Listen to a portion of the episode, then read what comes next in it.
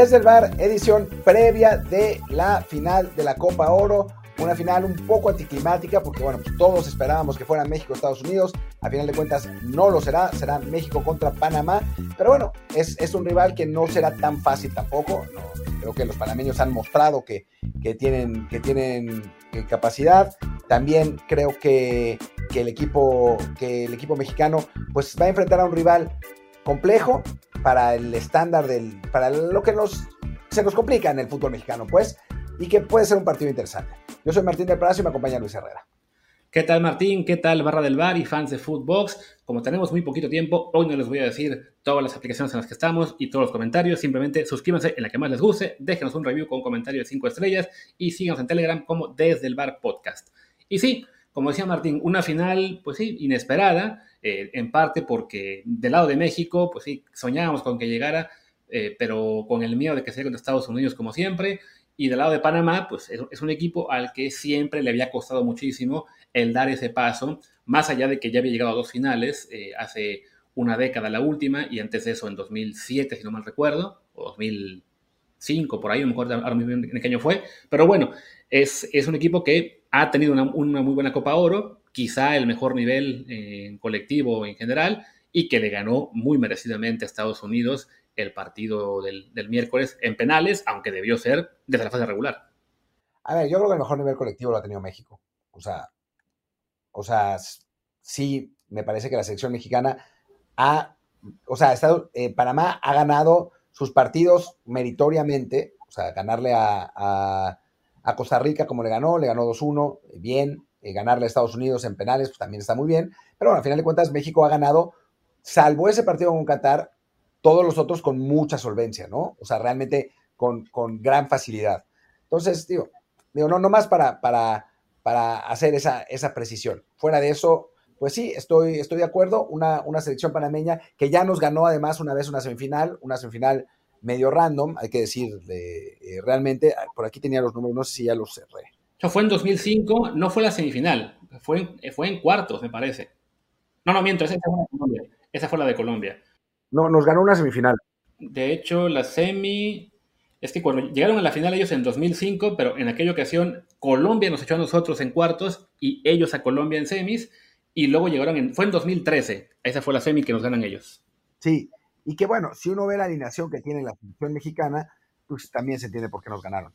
O sea, eh, ahora les, les, digo qué equipo, qué equipo jugó eh, para México, ya, ya abrí el, el reporte. Eh, México jugó con, uh, los cerró con CACAF. Pues ya lo había encontrado en una parte. Bueno, no importa. En fin, México tenía jugadores como. Como. Ah, no, no lo encuentro, maldita sea. Bueno, no importa. lo voy a encontrar y, ya, ya, ya lo verán. Era un equipo mexicano horrible. Esa es, la realidad. O sea, jugadores de, bajísimo nivel y que, que bueno, pues se entiende que, que, nos haya ganado la selección panameña en ese, en ese partido. Y ahora venimos en principio con nuestra selección A con algunas ausencias, ¿no? Sí, que además hay que decir que esa selección de Panamá que nos ganó en la Copa 2013, nos ganó dos veces. O sea, ya había ganado en la fase de grupos 2 a 1 y luego nos la repite en, eh, en, el juego semifinal este, para que después ya llegaran ellos contra Estados Unidos, final que pierden un gol por cero. Yo también estoy tratando de abrir el reporte, pero como, como señalas, la Mure con CACAF nos tiene este, vetados, yo creo, y no nos deja abrir la alineación solo para decir que en esa semi, el único gol de México lo hace el Chapito Montes, que recordemos, se fue a la selección porque no tuvo oportunidades. Así que para que él haya estado jugando ese encuentro, ya se imaginarán cómo estaba la lista completa. Sí, el portero era Jonathan Orozco, eh, de, la selección, de la selección mexicana. El Chatón Enrique eh, entró un rato. Joel Wiki era el capitán el Topo Valenzuela estaba, estaba jugando por ahí. Estoy leyendo una crónica del partido, por eso, por eso tenía los nombres. Y además, ayer lo, lo tenía, no sé qué pasó con, o sea, cómo, cómo se me cerró, pero en fin, era un equipo mexicano. Márquez Lugo, el, el, delantero titular. No sé, era una, una, selección mexicana, pues la verdad, de, Ah, ya está, la había encontrado en Transfer Market, aquí está. Jugamos con. La selección mexicana jugó con Wiki, Jair Pereira, Adrián Aldrete, Efraín Velarde, Israel, Israel Jiménez, Alejandro Castro, El Chatón, Marco Fabián, Rafa Márquez Lugo y Raúl Jiménez. Esa fue la selección que jugó con México. dirigidos por el Chepo La Torre, que bueno, ya en ese momento, esa, esa Copa Oro fue parte ya de la espiral descendente que acabó con esa terrible noche en Costa Rica, en la cual por poco quedamos eliminados y que luego tuvimos a cuatro técnicos de la selección, no, pinto tres en un lapso de, ah, no, sí, cuatro en un lapso de dos meses, ¿no? Chepo, de, Tena, Bucetich y el, y el Piojo, ¿no? Entonces, sí, a, a, ese nivel tuvo que caer la selección mexicana para que Panamá nos ganara en esa semifinal. Ya después de eso, pues Panamá no había tenido actuaciones muy destacadas, más allá de que, bueno, llegaron también a semis en 2015, la, acaban perdiendo con, con nosotros, de hecho, y le ganan a Estados Unidos también en penales el tercer lugar, la última vez que se jugó ese partido en, Copa Oro, y desde entonces habían ya, eh, pues, bajado un nivel, ¿no? Ya no habían sido un rival tan peligroso en esta Copa, eh, ahora mismo no recuerdo si habían o no alcanzado a meterse a uno de los mundiales. Eh... Canadá sí fue el mundial. Canadá sí fue el mundial. ¿Cuál? Claro, en, 2000, en 2018. Acuérdate que perdieron con, con, Inglaterra 6 a 1, celebraron el gol como si hubiera sido. Ah, claro, claro, claro, claro. Que a mí, a mí me, me, enterneció, pero la gente se ofendió muchísimo porque cómo celebras que pierdes por goleada 6 a 1 y un gol, bla, bla, bla, que falta de ambición, pero bueno, pues al final de cuentas es tu primer mundial y estás jugando contra un, equipo top, pues eso pasó y después jugaron con Japón y perdieron 2-1. El, el, otro partido, no me acuerdo quién era en el, en el grupo, me falta uno. Sí, lo estoy buscando. Estaban con Bélgica, Inglaterra y Túnez en su grupo. A ah, Túnez, perdón. Sí, acabaron con dos goles a favor y 11 en contra. Si no, yo ya había olvidado esa, ese, grupo del Mundial. Además, ese fue un grupo que Bélgica e Inglaterra lo dominaron fácilmente. Y sí, pues eso, ¿no? Panamá, después de eso, o parte de eso, ese declive en el cual no, no pintaban mucho, pero este año ya se, se, les ha visto una mejoría. Llegaron a las semis de la Nations League, pierden con Canadá, nos dan un poco de lata o bastante lata en el juego por tercer lugar, que bueno, recordemos fue el último de Diego Coca, que se gana con un gol muy temprano. Y ahora en esta Copa Oro, pues sí, digo, llegan bien, le ganan a Costa Rica, le ganan a, creo que fue Martinica, empatan el último contra Salvador, no, ya ese juego no importaba mucho, golean a Qatar sin problemas, y te digo, ante el Estados Unidos ve que algunos creían que era capaz de ganar la Copa Oro caminando, Panamá la verdad es que debió ganarles 2 a 0 en, en el tiempo regular, pero bueno, tuvieron que esperar hasta los penales, donde ahí sí mostraron personalidad y, y se impusieron para ser el rival que estará ante México en esta final.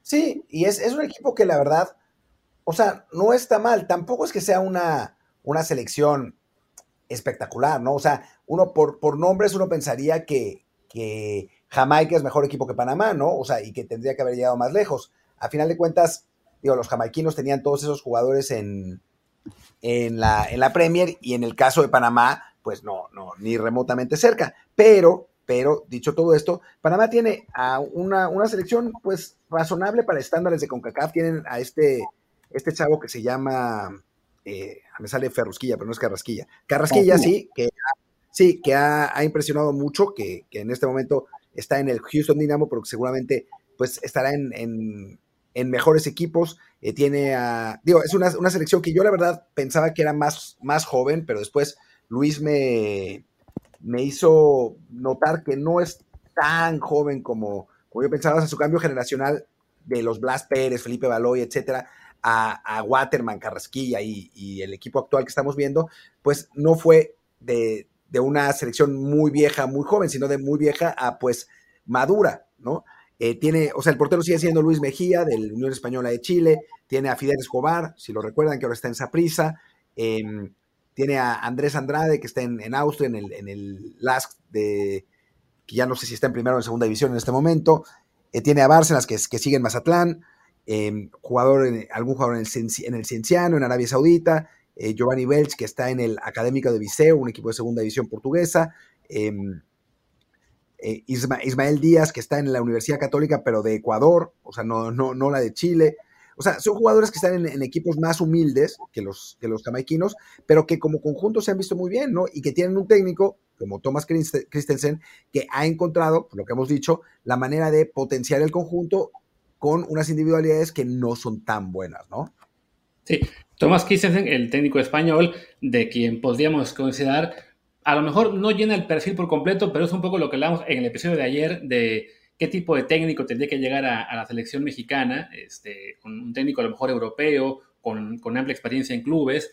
Eh, mencionamos a, a, Gasparini. En el caso de Christiansen, su experiencia en, clubes no es tan este, impresionante, pero bueno, dirigió a Leeds, dirigió a la Apoel este, Chipriote, que suele estar en Champions League. Ahora que está ya con la selección panameña, pues está haciendo un trabajo interesante que tiene a un plantel, y como dices, no, no, no tiene grandes nombres, grandes eh, jugadores en equipos importantes, más allá de uno por aquí en Alemania, uno en Portugal, pero que eh, se está mostrando bien y que además por la edad que tienen, la gran mayoría sí llegan a completar el ciclo de este mundial con un máximo de 32, 33 años. Y además, los más importantes, bueno, Carrasquilla tiene que 24, o sea que él va a llegar en su prime al, siguiente mundial. El chico este que está en Alemania también tiene 24. Entonces, en general, es un equipo interesante, aunque, pues sí, la verdad es que nos impone, con todo y lo bien que le jugó a Estados Unidos, un poco menos de temor que el que teníamos originalmente contra Jamaica. Sí, no, o sea, si uno analiza eso, jugador por jugador, no hay color, ¿no? O sea, la selección mexicana tendría que ser amplísima favorita, y lo es en las apuestas, ¿no? O sea, también ese es esa es la otra. Las, apuestas ponen a México muy por encima de Panamá. Pero pues lo que, sea, lo que ha mostrado Panamá es, eh, pues, es la verdad loable, ¿no? Eh, le ganó a Estados Unidos, que también por nombres uno hubiera pensado que Estados Unidos hubiera dominado ese partido, hubiera ganado, y no, no fue así. Quizás es una de esas eh, situaciones, como pasó con Costa Rica en 2014, que pues, los jugadores estaban en clubes que estaban por debajo del rendimiento que podían dar y después se fueron a mejores equipos. Y, podría pasar con, con Carrasquilla, que seguramente ya hay equipos de Liga MX que lo quieren, eh, quizás equipos europeos, así que, seguramente veremos eh, mejores, eh, mejores circunstancias para Panamá ahora que llegue la eliminatoria, pero en este momento México tendría que ser muy favorito. Sí, sí, un México del cual yo creo que mejor hablamos después de esta rápida pausa que tenemos que hacer. Hecha la pausa, pues eso, un México que eh, en general ha dado una buena copa con ese partido negativo ante Qatar en el cual se llegaron 25 veces y no se pudo meter ni una, pero que sí, en términos generales ha solventado con, tranquilidad a todos los rivales, ¿no? 4-0 a Honduras, el 3-1 a Haití, contra Costa Rica se sufrió en el primer tiempo en cuanto a generación de, de fútbol, llegadas ofensivas, pero nunca estuvo en duda que nos fueran a, a ganar y ya en el segundo tiempo se, se marcaron los goles para el 2-0. A Jamaica, un partido un poco similar a lo que pasó con Honduras, se marca un gol muy temprano y con eso ya eh, se tiene tranquilidad para, para dominar y ganar merecidamente 3-0. Entonces, yo creo que contra Panamá, pues sí, México llegará como gran favorito, pagaba la victoria panameña creo que 7-1 en las apuestas, con la única duda de qué tanto le va a costar el, pues, un poco el abrir el cerrojo o de entrada, si Panamá va a hacer un cerrojo o nos va a jugar como hizo con Estados Unidos. Que es interesante, ¿no? Porque esta selección panameña no está tirándose atrás, ¿no? En realidad ha, eh, pues marcado el gasto de, los partidos, ¿no? Eh, y, eso me parece que es, que es interesante, creo que favorece a la selección mexicana, a los los jugadores mexicanos sufren cuando se les echan atrás así tan descaradamente. Así que pues podría ser, podría ser eh, beneficioso para, para México. Y lo importante es, creo que, como, como dijo Ramón en, la previa del partido contra Jamaica, que si la selección mexicana juega bien, creo que debe ganar, sin mayor problema. Lo que se podría combinar es una mala actuación de México con una buena actuación de Panamá y ahí sí nos podría eh, costar más trabajo. Pero si México juega como sabe y también, sobre todo, si mete gol rápido, que eso ha sido fundamental para la selección nacional, creo que México tendría que ganar sin mayores dificultades, a pesar de que esta selección panameña, la misma exactamente, le hizo sufrir bastante a la misma selección mexicana en, Nations League, ¿no? Con otro técnico. Eso sí es importante. Sí, otro técnico, otro momento anímico. El parado sí era más o menos el que se va a ver ahora. Ya, ya había regresado Coca a la línea de cuatro, aunque creo que el medio campo lo paró diferente. Eh, y bueno, eso que podemos dar ahora, ¿no? Selección mexicana que al momento que grabamos no se sabe la alineación que tendremos, pero yo veo muy factible que simplemente se repita la que jugó ante Jamaica. Yo estoy convencido que así será. O sea, no sé si Edson pueda eh, regresar de alguna manera. Yo creo que no lo va a hacer, aunque no sé si eso le caiga muy bien a, a eso a Edson. Pero bueno, creo que no, que no, no regresará y que vamos a jugar con la, con la misma alineación, pues porque a final de cuentas es la que mejor, mejor resultados ha dado, ¿no? Creo, por otro lado, que hay que encontrar maneras de que Edson pueda jugar, ¿no? Es un jugador demasiado bueno como para que no esté en el campo. Pero bueno, eso le corresponderá al próximo técnico o a Jimmy o a quien, quien sea, ¿no? Sí, creo que el, tema Edson es un tema a mediano plazo, ¿no? Eh, en este momento, lo que le ha funcionado mejor al medio campo de México es tener a Romo en ese rol de organizador retrasado, con, la pareja de Pachuca, Chávez y Sánchez adelante de él, entonces sí, no tiene mucho caso mover, ¿no? Edson hizo una labor aceptable como central cuando no estaba Montes, pero evidentemente, ya que regresó Montes, no lo vas a mantener ahí. Y cuando se le puso en el medio campo y, se quitó a Sánchez, la verdad es que sí sufrió un poco más el equipo mexicano en el centro del campo ante Costa Rica. Entonces, en el corto plazo, para este partido, habrá que jugar con lo que, está funcionando. A fin de cuentas, creo que eso aplica básicamente a cualquier torneo, ¿no? Juegas con los que están mejor o con los que se adaptan mejor a lo que necesitas, pero sí, concuerdo en que a mediano plazo, definitivamente sí, la selección tiene que encontrar el sistema en el cual también Edson sea importante, porque ahí sí hablamos de un jugador de una categoría diferente, ¿no? Ya sé que habrá quienes salen con que Ay, ya están aquí inflando a su jugador este del América o lo que sea. Primero, recuerden que Martín y yo ambos le vamos a los Pumas, no tenemos ninguna razón para defender americanistas. Y segundo, es que Edson, a fin de cuentas, pues por algo ha sido importante en el Ajax y por algo lo están buscando este, este verano, tanto el Dortmund como el West Ham de la Premier League. O sea, no es no es gratis, ¿no? Es porque sí es un jugador de un nivel diferente. Que ante CONCACAF y por lo que está pasando en la selección mexicana no se ha podido notar, ok. Pero más, más adelante definitivamente se tiene que considerar, como por ejemplo también se hará considerar el tema de los extremos, que a lo mejor ahí lo, platicamos un poquito en el episodio del, creo que del jueves, quizá habría una posibilidad de sentar a Antuna para meter al piojo, aunque también creo que, que no le va a tocar ahí el Jimmy. Y a fin de cuentas, pues también Antuna tuvo sus buenos días, creo que fue el de, el de Haití, fue el que mejor le fue. Simplemente en las rondas finales no ha destacado tanto. No, y bueno, pues si, si nuestra alternativa es el piojo, pues tampoco es que estemos haciendo un gran upgrade, ¿no? O sea, creo que, que da, da para lo que da. Y, me parece que, que, el piojo ha funcionado en este torneo mejor como, como sustituto, sustituto. Así que me suena que, que va a ir por ahí la cosa. Y es, es extraño porque en eh, nuestro plan original en este episodio, este, este, es un episodio que estamos grabando en viernes, y nuestro plan original era eh, hacer eh, la previa larga, pero la verdad es que no se nos ocurría qué decir en la previa, y es más o menos lo mismo ahora, ¿no? O sea, ¿qué más podemos decir? ¿Qué esperamos del partido? Pues ya más o menos lo dijimos. ¿Quién pensamos que es favorito? Pues ya más o menos lo dijimos. ¿Cómo pensamos que va a estar la, la selección mexicana? Pues ya más o menos lo dijimos. O sea, hemos hablado tanto de selección en esta Copa Oro que mucho más no queda por decir. Sí, es eso, ¿no? Ya es un torneo en el cual, salvo el descanso que hubo entre fase de grupos y cuartos de final, pues son los partidos tienen poco, poco margen entre ellos. Ya la selección es un tema, la verdad, que pues ha, estado muy tocado en las últimas, últimas semanas y meses. Y pues sí, es eso, ¿no? ¿no? No hay mucho más que decir del partido en sí. Simplemente, aunque Ramón se enoje cuando lo escuche, pues nuestro pronóstico, que yo creo va a ser el mismo. Yo creo que México va a ganar 2 a 0.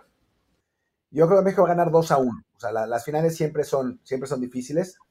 Em, y, creo que a México le va a costar eso. O sea, va a ser el típico partido que México se va 2-0, después Panamá mete el 2-1 y nos pone a temblar un rato con, pelotazos y balones parados y eso, pero México termina eh, solventando.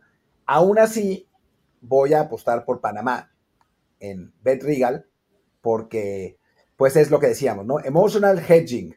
Si Panamá gana, paga 7 a 1. Entonces, bueno, pues estaré enojado porque México perdió, pero al mismo tiempo, pues contento porque será una lana. Exactamente, la misma que le hacíamos contra Jamaica, ¿no? y, que ya alguna vez, creo que Martín la, primera vez que la hizo fue en aquel de México-Costa Rica de la Copa, justo lo que hablábamos hace rato, ¿no? El de 2013, cuando pagaba muy bien que Costa Rica nos ganara. Y pues sí, es una táctica para por lo menos eh, salir mm, de mejor ánimo sin importar el marcador. Si gana tu país, si tu selección o tu club, lo que sea, pues ese dinero que invertiste lo tomas como si fuera algo que, bueno, fue mi, fiesta del día. O sea, tampoco vas a inventar eso, no, no vamos a apostar aquí unos miles de pesos, no, es simplemente una pequeña apuesta ahí con lo que sobra del día. O sea, no, no les vamos a recomendar miles y miles, no. Algo discreto, ¿no? Lo que se fueran a gastar eh, al rato en la fiesta, ah, bueno, aparten la mitad y pónganlo en la apuesta que quieran les, y les digo, ¿no? Y si pierde México, pues por lo menos el coraje de haber perdido les deja una muy buena ganancia con la cual se podrán ir de cinco fiestas. Exacto, o de siete fiestas en este caso. Ah, no, porque hiciste la mitad, ¿no? No, no entero. Pues sí. Eh, o, una sola fiesta, pero una fiesta realmente muy buena. Eh, como muy bueno es, por cierto, los comentarios que llegaron del último episodio, bueno, el episodio del jueves, no los puse al principio del programa, pero ya que hoy estamos, estamos en un punto en el cual no queda mucho más que decir, pues les recuerdo, dejen comentario en Spotify o en Apple Podcast, como hicieron por un lado, Luis Bocanegra Pérez, que dice, gran episodio, como siempre, cinco estrellas. Recuerden, siempre el episodio, el rating de cinco estrellas. Después, Saúl, llegué a este gran podcast por mi mejor amigo Vini y me quedé porque siempre hablan con sinceridad y lo que creen, posdata, no sé, no sé qué se sienta perder, viva el Turcoyet. Era un buen fan de Pumas. Eso. Y por último, y por último dice un usuario que su, su nombre es Miolín, ay Dios, y él nos comenta, sigo sin entender por qué Martín espera el regreso a la selección de Raúl y por fin explote en su cuarto mundial a los 35 años. Ya déjalo ir, Martín. Mejor impulsa de la Rosa u otro delantero joven. Pues porque no hay más. O sea, si hubiera, si tuviéramos otros delanteros, o sea, si Santi termina de explotar, yo encantado. O sea, el problema es que pues, tampoco es que de la Rosa me convenza mucho. No sé si a ustedes, pero pero no, no es como que digas, uy, está rompiendo la Liga Mexicana, metiendo un montón de goles, ¿no? O sea, creo que ese es principalmente el problema. No, no, no me aferro a Raúl nomás porque sí, sino porque no veo otras alternativas. Sí, De La Rosa puede ser ahora mismo lo que era Raúl en aquella Copa Oro de 2013. Uno más de los que de plano no se les puede confiar la selección, pero que por las condiciones que tiene, a, a mediano, largo plazo, es bueno que ya esté en la lista y que tenga algunos minutos por aquí y por allá, pero sí, es eso, ¿no? Es un proyecto a, más largo plazo y creo que Martín, en nuestro caso, a corto plazo, solo nos queda cortar el episodio y ya, por fin despedir esta semana intensísima desde el bar. Intensísima, sí. Muchísimas gracias a todos por acompañarnos aquí en esta semana Copa Oresca. Ya platicaremos el lunes el, resumen del partido, qué, qué, habrá pasado, si habrá ganado la selección, cómo, etcétera. Eh, y pues nada, Ahí, aquí estaremos.